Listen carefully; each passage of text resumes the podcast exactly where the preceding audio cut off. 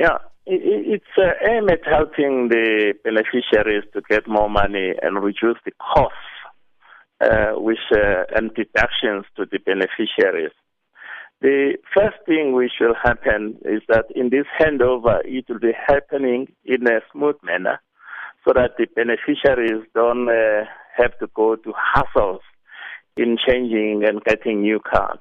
First of all, the production of new cards, uh, it will happen seamlessly. That's why we've extended those cards which have, were expiring now in December, SASSA cards, to expire next December, so that there'll be a smooth production of cards and handover of cards at the point of where the current beneficiaries are receiving their pensions.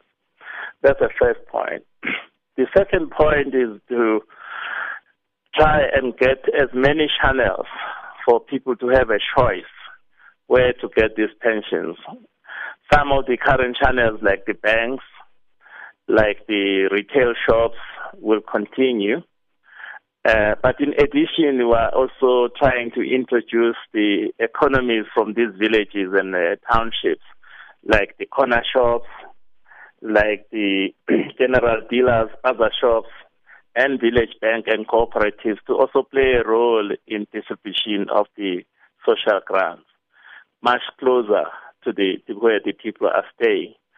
So those are the key elements that the transition must not be felt negatively by the recipients. As you know, the contract of C P S expires in March next year. So the handover will take some time, but uh, if start, we are starting to prepare for it. And uh, also the issue of uh, unfair deductions by ambush marketers